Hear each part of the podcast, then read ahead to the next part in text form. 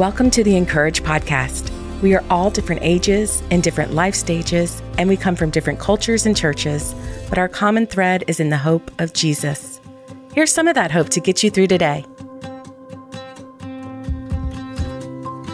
Today's article is written by Robin Dance and is titled, When God Hangs a Strawberry Moon, What is He Trying to Tell You?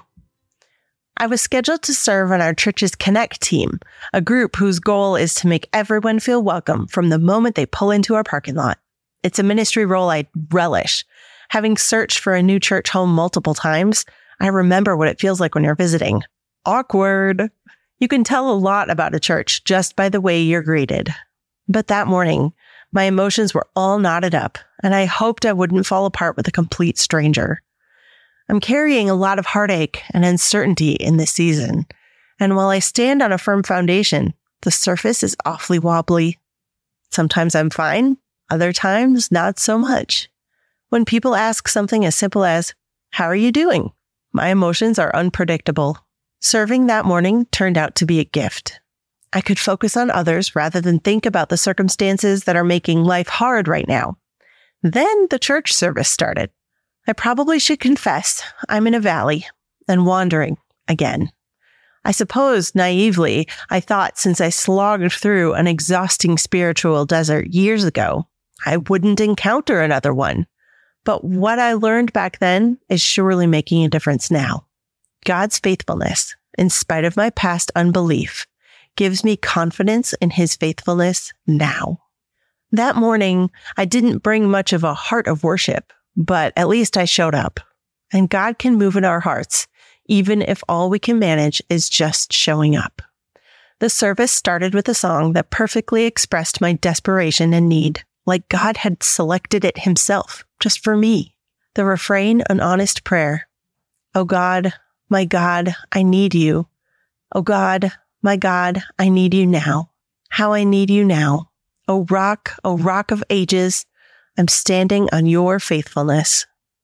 The song draws on the experiences of people we've met in scripture, what God did in their lives, and how he does the same for us now. I don't know if the lyrics were inspired by Hebrews 13:8, but it's the verse that came to mind as I listened. Jesus Christ is the same yesterday and today and forever. This song, Same God by Elevation Worship, has been out almost a year Yet that Sunday was the first time I heard it. The way it spoke to me personally and intimately, I don't believe it was a coincidence. I believe God's perfect timing is evidence of his goodness and generosity. God's gifts are magnificent, aren't they?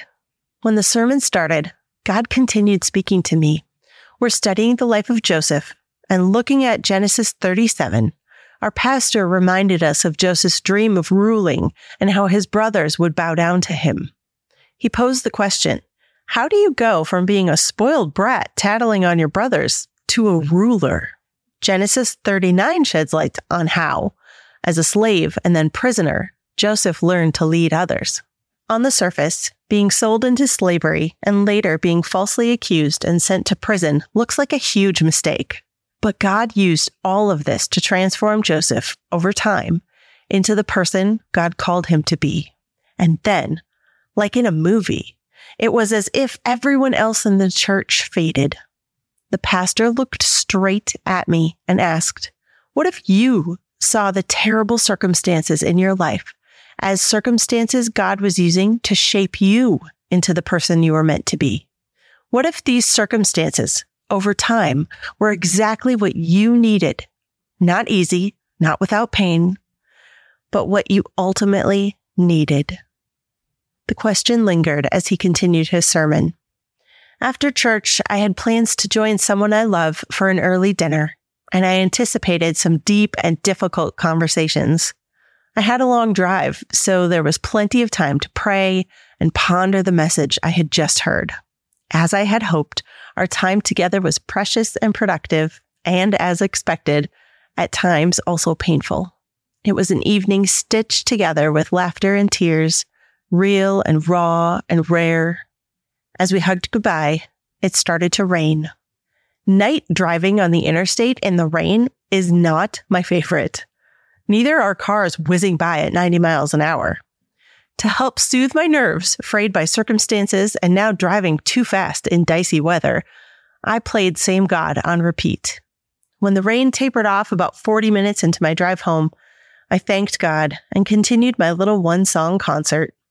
It was right about then that I rounded a bend and the rain and trees that had obscured my view disappeared.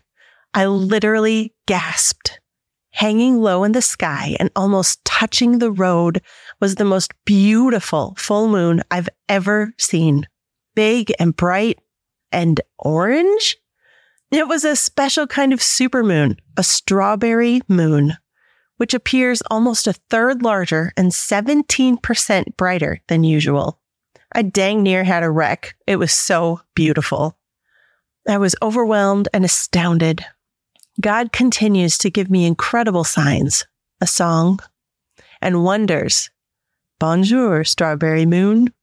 Despite my unbelief, God knows that when I'm praying, I need you now. I'm really saying, I need to know you are real and present and actually working all things together for good. God can turn night into day, mourning into dancing, and a moon we've stopped noticing into evidence of his love and a reflection of his glory.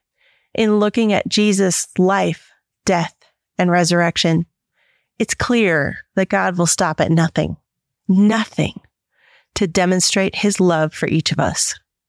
He used Strawberry Moon to remind me of his love. How is God getting your attention to tell you how much he loves you? To read more from our writers, visit incourage.me.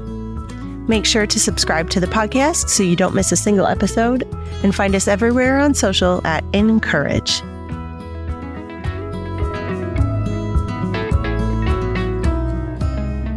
Dive into His Word with Summer Soul Care resources, from devotionals and books to Bible reading plans and free e cards.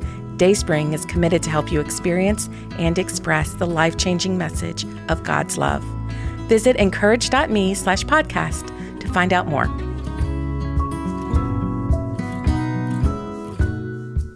The Encourage podcast is brought to you by Dayspring. For over 50 years, Dayspring has created quality cards, books, and gifts that help you live your faith.